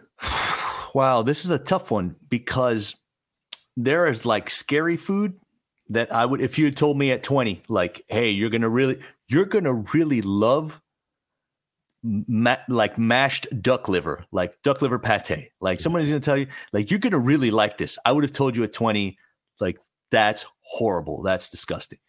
And I, and like, I've learned to like, I honestly, I can tell you, I've learned to like everything. I mean, there have been foods that I've eaten and I'm like, this, this chicken turned, you know what I mean? This chicken has turned. The oil in this thing is rancid. Like something has gone bad. Like when, when food has gone bad, that's, that's, that's what I, what is memorable to me. Like, oh, I shouldn't finish eating this or I'm going to pay for it later. Uh, and so is the Miami-Dade County water and sewer uh, system. But, but like, as far as like scary things, man, like, you know, I like, I, I've not, I've had just about everything. And I'm even like, like pig liver is still tough for me. Liver is tough. Tongue is tough. I know people mm, love tongue. Mm-hmm. I have not had nah, it. That'd be, tough for, that'd be tough to yeah. do. Organ meat. Here's what I'm going to say. Organ meat is tough. Yeah. That's the, that's the, uh, that's the final boss in, in food writing. The final boss is organ meat. Like, uh, various um, innards. Yes. Now, like the closest that I've come to, I was like, oh, I really enjoy this is like uh, what they call sweetbreads, which is not mm-hmm. sweet and it's not bread. It's uh, some. It's it's either parts of the brain or glands of mm. of uh, of calf, and uh, it sounds horrible, but if done correctly, it's super tender. It's just it's like it's kind of like shrimp texture, okay, and but kind of but tastes like kind of like beef. So like beef with the texture of shrimp. I know it sounds odd, but uh, you come around. But like I would try it if I had to. If I was like at somebody's house, I would try. Like I could try a bite of that before I could eat a scoop of peanut butter. So I would try it. But it doesn't sound good. It's uh, it's it can be done right. And you're, if they don't tell you what it is and you eat it, you're like, oh, it's a it's a really tender part of the cow. All right, well, okay, that sounds good. But uh, but yeah, no, I haven't. I haven't. Uh, I have not. While doing the job, I never spit food out like. That was, that was a thing that I couldn't approach. So I think that's, I think that speaks well for Miami. I think that, you know, also my dad, can I just say my late dad, who was an amazing dude, um, an old country farmer. And I'm convinced that my dad, because he had it the hard way his whole life, that he also liked eating food the hard way. So he would eat the whole fish, deep fried, you know, and then which people love, but he would skim through the bones and just suck every last little bit. He would crack the head open and eat the eyeballs and the brain. He was like, oh, this is the best part. He would make a big stew and he would do it with chicken, with chicken with bone in. So like when you're serving a plate of the stew, you got to eat around the bone. He's like, no, but the bone is what gives it the flavor. And he's right. But it's he's also right. the the harder way. And like he always ate food the harder way. So I I learned to appreciate firsthand, like the hard way to eat food, and it's you know, and finding really like the the delicious silver lining in it. So that's that. All yeah. right, that's that was definitely a person who has made food their life answer. But I but I I I loved it, and I think a lot of people value that. All yeah. right, the best I could tell you. Food- I could tell you the crazy things I've eaten. That I didn't, that I had a problem with were not peanut like butter? That. They were, they were not that crazy. It was like one time I was at somebody's house and it was a house with like a family. This wasn't like people that maybe had all the time to be, devote themselves to be chefs. There was pancakes for dinner. And uh, there were some like runny pancakes that I choked down to be polite. And man, I spent all night tossing yep. and turning. Let me After tell you, that. that's that's where the salmonella is. People don't know that. Runny, the flour, runny pancakes. The flour is what contains salmonella. That's what makes people sick. So eating eating bread or flour products that aren't cooked all the way through, Miami-Dade County water and sewer, they're going to know. They're going to know. A few years ago, I ate some uh, like pulled pork that had been in the fridge too long. And I learned my lesson from that. I, cause I threw up so violently that one, my kids thought I was yelling at them. And two, I burst a blood vessel in my eye. My eye was red for like a week. Jeez. And now Russ, anything that's even close, I'm just like, nope. You got to toss now, it, toss it out. It out. Is not worth my it. Wife, my wife will be like, we had, but that's been in the fridge for like two days. I'm like, nope. Did you have the moment where you smelled it and you're like, hmm, not sure, but let's give it a shot. Remember, or, or was it like, oh, exactly this smells good, this, this tastes great? Or was there a moment where you're like, I think it must have seemed okay. Right. It must have seemed okay because I don't like eat out of the trash can. So like, I, I think I would have known this doesn't smell rancid. But what happened was I was like, I was like, I ate it and I was very quickly, I was not feeling good. I was sitting out on the couch watching the N C double A tournament and I was like, mm, I need to lay down. Oh. And then I went and lay, I went in my room, lay down on my bed, and I was like, mm, this ain't doing it either. I need Tums. I'm going to get some Tums, throw down some Tums, see if that settles it. Nope. And then I was like, yep, it's go time. Yeah, coming back. This happened. This happening I, right now. Thoughts Carlson, and prayers. Right though, like you, you usually know. You're like when you have to have the pause of, mm, throw it away. There's always a moment. Yes. There's always a moment. Yes. Yeah. yeah. When that chicken, when, if, eat that chicken that's been in there a couple of days, and you're like, and it's got a je ne sais quoi, but it tells you, it warns you, don't take you another ever bite. Do the forty-five degree head turn. you know, right. You probably shouldn't eat it.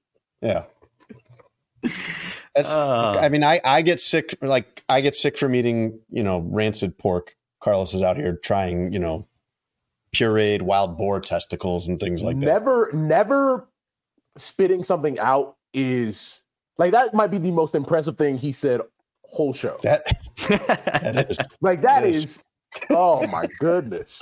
That's like Fear Factor stuff right there. Yeah. Yeah. Yeah. Listen, Russ, I, grew let's up, do, let's... I, I, I grew up watching my dad like roast a pig. Like we went to the slaughterhouse. He picked the poor bastard out. They took him in the other room. It was one time I saw him. I saw the pig like killed and I, it stays oh, with what? me. Like, like, and oh. like Eddie Perez, it stays with me. And then we brought, and then we came home and, And then it's mar- you marinate it with it splayed in your house over, splayed you know, out. splayed out. And then you roast that guy. And once you've seen that, like, you know, the scales yeah. fall Nothing off of your eyes. Bothers, nothing else bothers you. I like a pig roast, but I, I want to come in about halfway through that whole process. You just No, described. at the end, at the end, like they uncovered. Yeah. Voila. Maybe three quarters of the way through. Yeah. yeah, yeah the magic I can, of I'm cool splayed out because that's it's going to look like that just cooked. But yeah. anyway, before y'all got it. I like the yeah. part where it smells good, and pretty soon that'll put, be put on my plate and look like I got it from a restaurant. Yeah, yeah. Stick with that. Russ, let's do the news. We actually don't talk a lot of sports or especially football on the show, but I have some football news that I think you're going to find interesting today.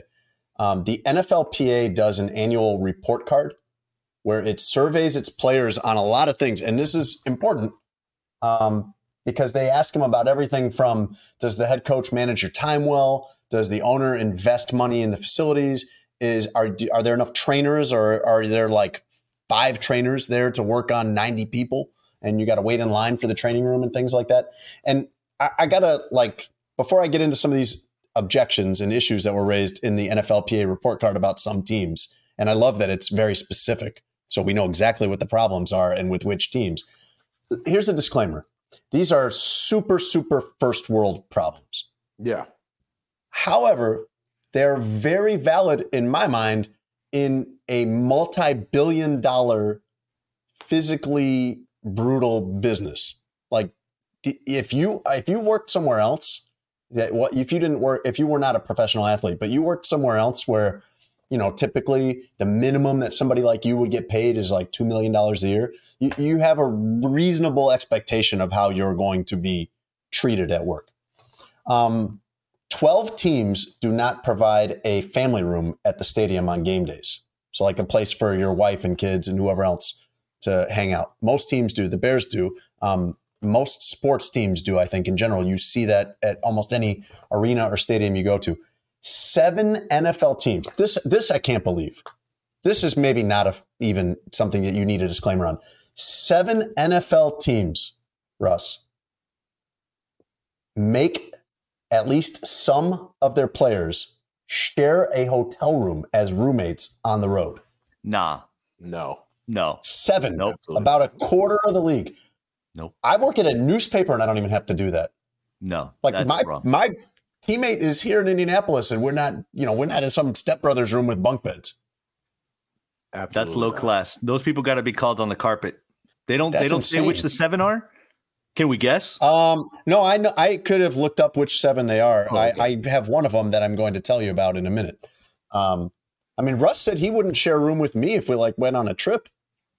One that Carlos, come on. And we're just normal people. We're just normal people. We're no, not. And we're yeah, we're peanut, we're peanut butter brothers. Dollar, you're right, the peanut butter brothers. We're the, we're we're no peanut shot. butter brothers, and we're not we're not doing that. Nope. No shot. No. So the composite rankings here, if you watched Hard Knocks with the Miami Dolphins, this might not surprise you. The composite rankings of the grades, the Dolphins were number one, followed by the Vikings, Packers, Eagles, and Jaguars at five. The Jaguars moved way up from twenty twenty-three. The Bears wow. were tenth, so not bad. I mean, it was funny, though, to see, like, as the Bears writer, that there are, like, a lot of complaints about the quality of food. Like, the food's not very good in the cafeteria. That's kind of surprising to me that a six billion dollars organization Uh, in one of the great food, food country, in one of the great food cities in the country, right? right? Um, yeah. That feels like very uh, unimportant compared to some of these other ones. The Chiefs, for example, uh, worth four point three billion dollars, by the way. The Chiefs players gave their owner an F minus for wow. willingness to invest in the facility. And the issue that the uh, the specific issue I think that is causing a problem uh, that J C Tretter, the union president, brought up today in Indianapolis was that the owner has been promising to build them a new locker room, that they need a totally remodeled locker room. And I've actually been to their locker room in the last few years, and it does look kind of old and outdated and nothing compared to like what you see at Soldier Field, and certainly not the new stadiums like SoFi or Minnesota or wherever. Uh, but the reason that they have not done it is uh, uh, allegedly because the team keeps going too deep into the playoffs. There's not enough time in between the end of one season and the start of the next season to remodel the locker room. No, I'm a couple bullshit on that. Yeah, well, you can tell by the you, you can tell by the F minus grade that the players are too. Yeah, it's like, listen, Taylor Swift is in the building. Yeah, but you got to take it to another level. Right. Take it to another yeah. level. We can't yeah. like Tay Tay is not going to be in in some janky, you know, non-family room. No, no. We gotta.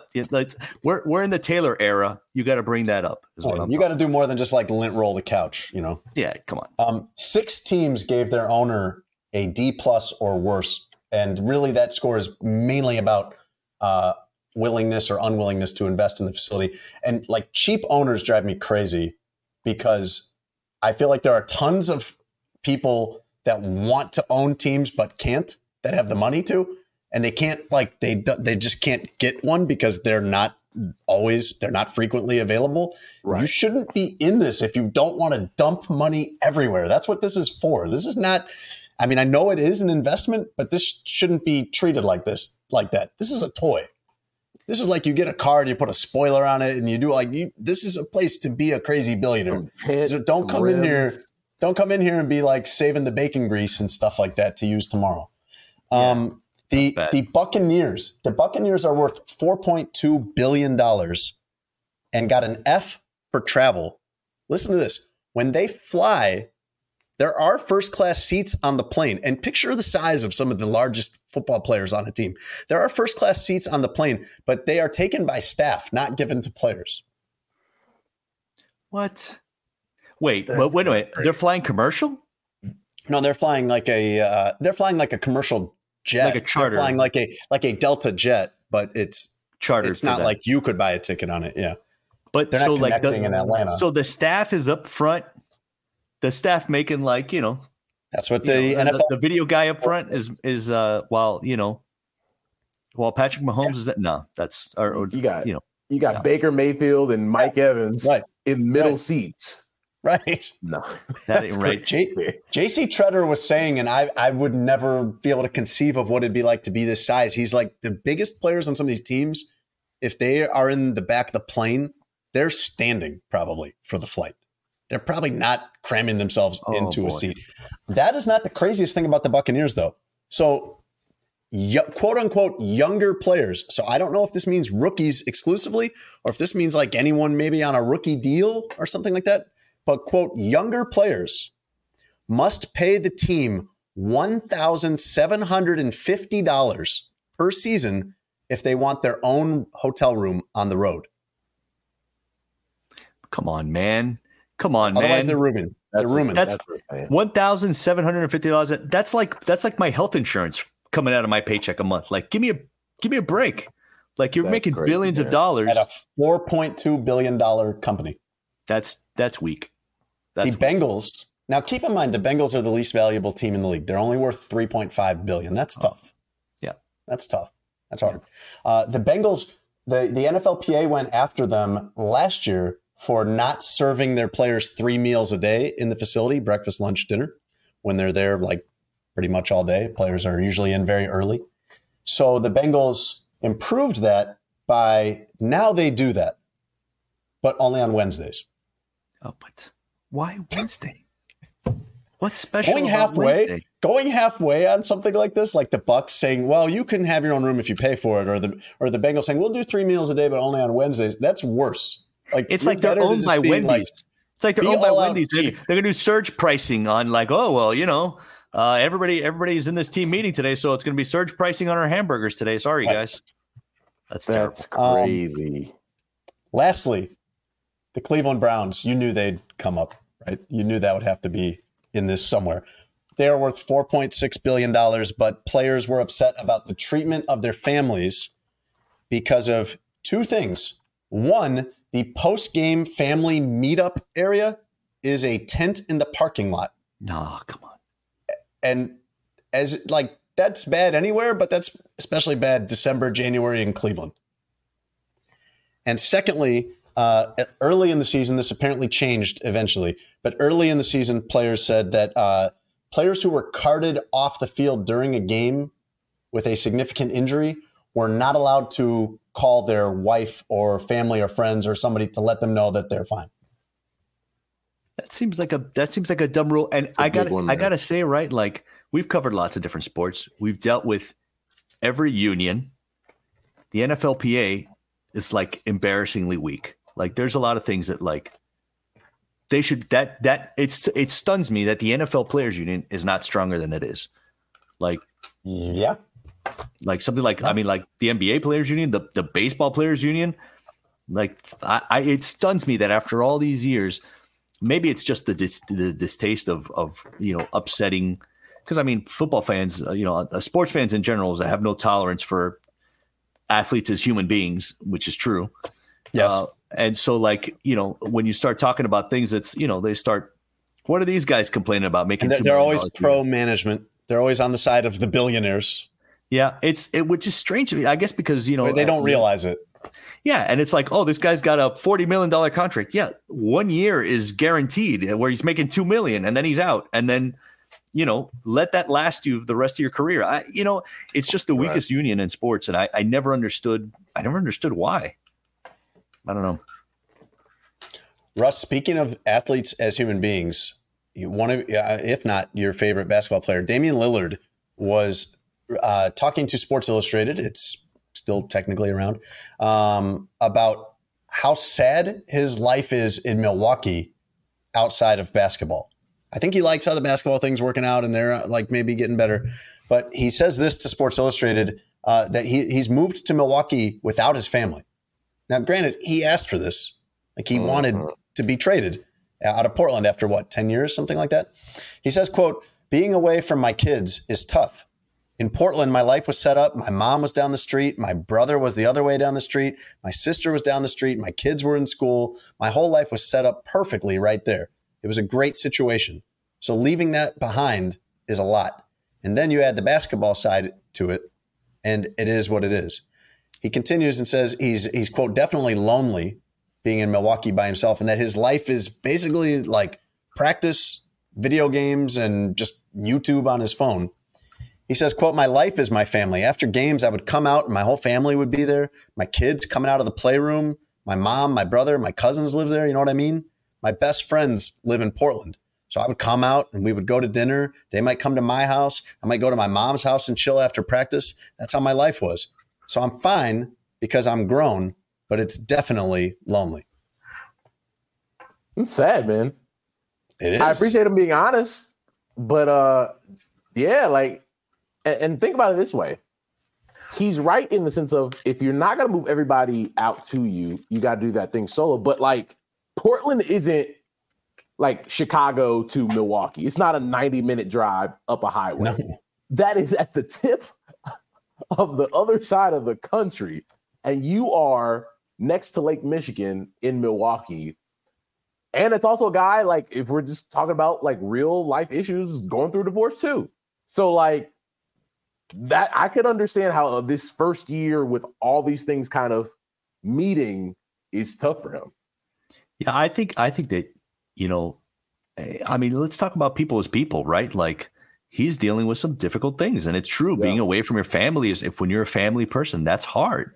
When you're a family man, you have a family. That's hard, and the money doesn't make it better. The money doesn't yeah. like, oh, I'll just go to the A T M and I'll withdraw ten thousand dollars and I'll just hug it in bed on my yeah. sheets and giggles sheets.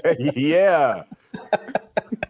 you're, it's funny the way you said it, but you're right. You're absolutely right. Yeah. It's not, it's, you know, there's no comfort in, the money is not a comfort then, you know? Um, and you know, the, like, I'm sure he might've picked up his whole family, moved them if he wasn't going through those, those significant family issues, you know?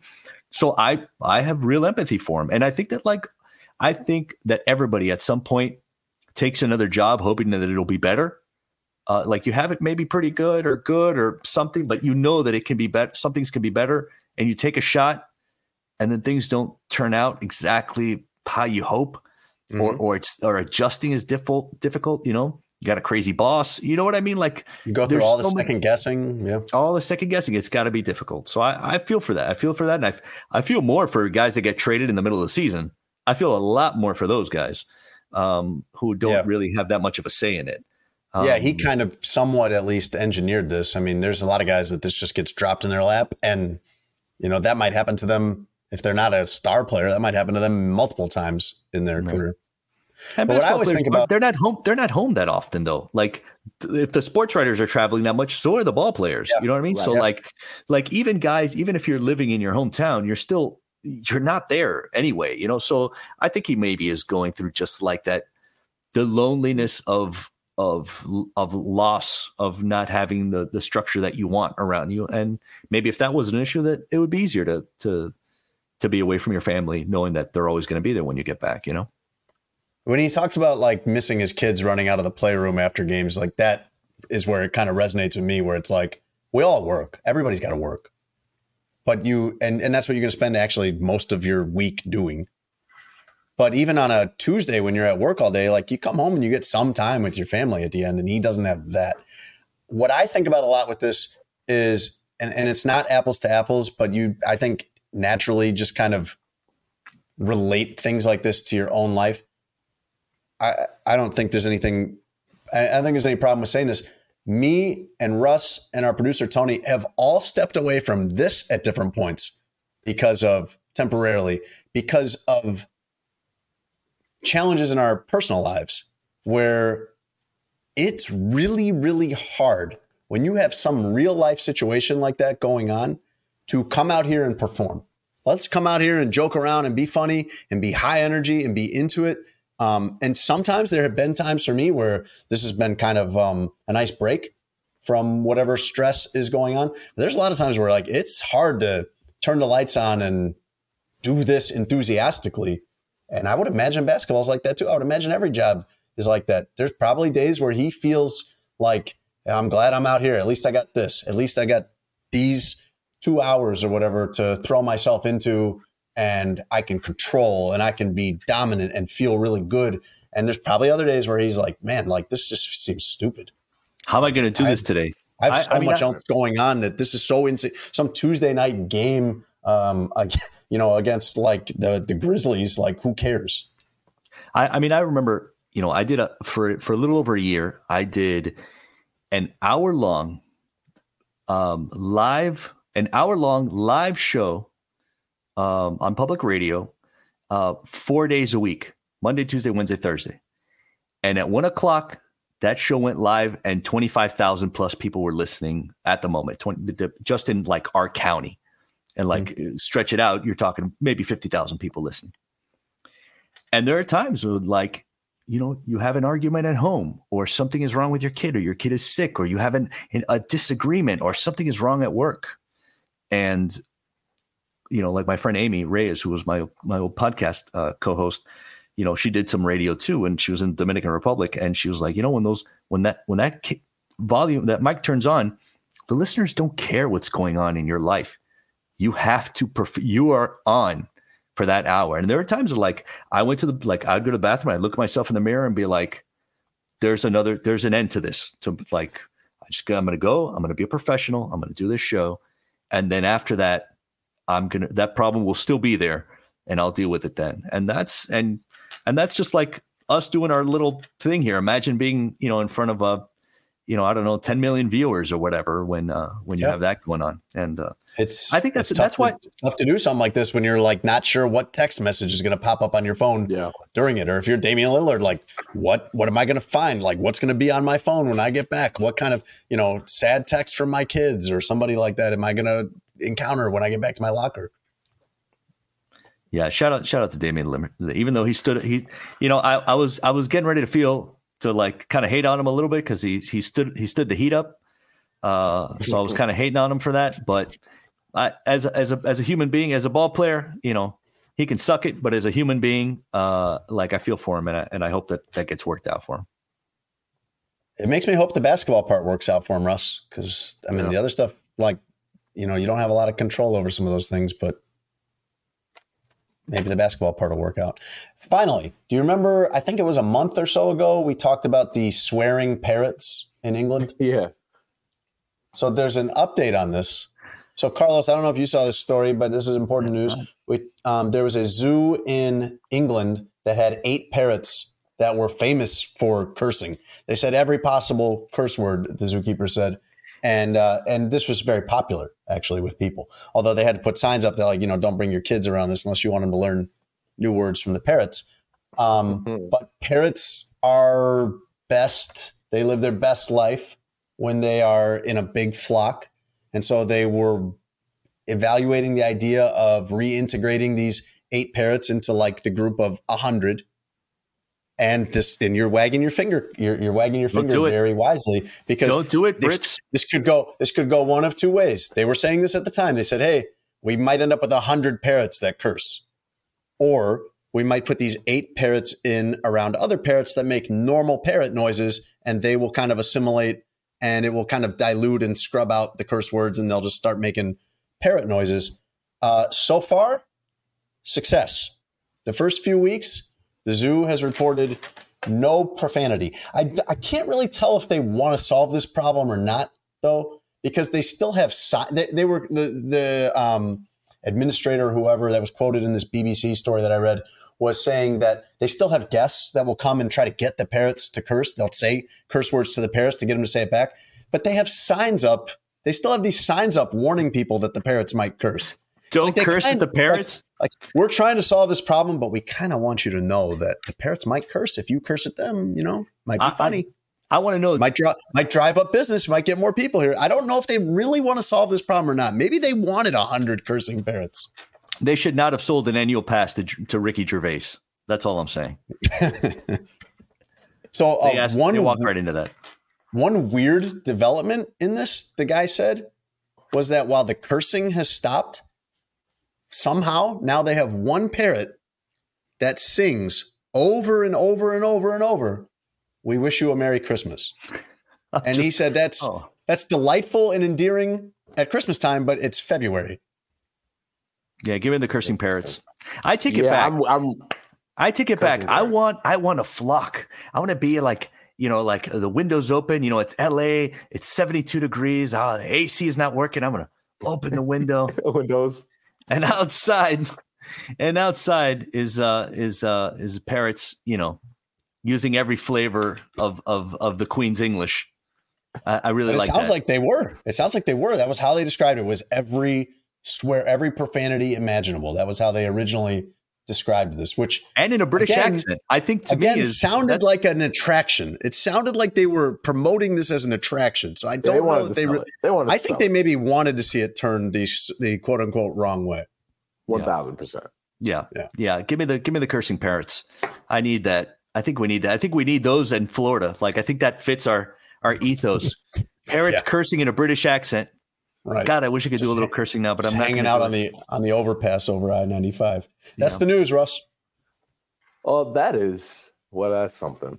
That's something. Before I let Jason uh, get us out of here with our thank you to our wonderful guest, who we've just had a absolutely fantastic time with, Carlos, we need to tell you, if you want the best sheets in the world like Carlos, you need to go to Sheets and Giggle, sheets giggles dot com forward slash S A Sleep Month.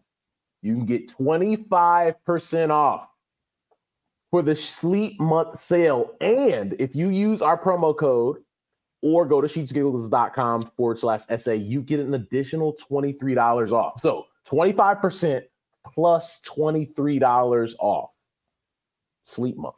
If you want to sleep well like Carlos tonight, sheets giggles dot com forward slash S A. We're also brought to you by BetMGM. You can get up to fifteen hundred dollars back in free betting credit if you do not win your first bet using our promo code adjacent one thousand. That is adjacent one thousand. BetMGM, the king of sports books. Jason. Carlos Frias is one of the most talented, interesting, deep-thinking people that I have ever had the privilege to be friends with. And the thing I will remember from having him on this podcast is him describing Greg Maddux shirtless as a white plastic garbage bag full of meat. Ah, going out on a high note. Going out on a high note. Thanks for listening to Sports Adjacent with Jason Leisure and Russell Dorsey. Be sure to download, subscribe, and give the podcast five stars. You can check out the latest episode of Sports Adjacent on all digital streaming platforms. I'm very much adjacent. For a couple hours, I thought I was hood. But then all that happened, I was like, you know what, James? You adjacent to the mother. Without the ones like you, who work tirelessly to keep things running, everything would suddenly stop. Hospitals, factories, schools, and power plants, they all depend on you. No matter the weather, emergency, or time of day, you're the ones who get it done. At Grainger, we're here for you with professional-grade industrial supplies. Count on real-time product availability and fast delivery. Call, click Grainger dot com, or just stop by. Grainger, for the ones who get it done. When you need mealtime inspiration, it's worth shopping Kroger, where you'll find over thirty thousand mouth-watering choices that excite your inner foodie. And no matter what tasty choice you make, you'll enjoy our everyday low prices, plus extra ways to save, like digital coupons worth over six hundred dollars each week. You can also save up to one dollar off per gallon at the pump with fuel points. More savings and more inspiring flavors make shopping Kroger worth it every time. Kroger, fresh for everyone. Fuel restrictions apply.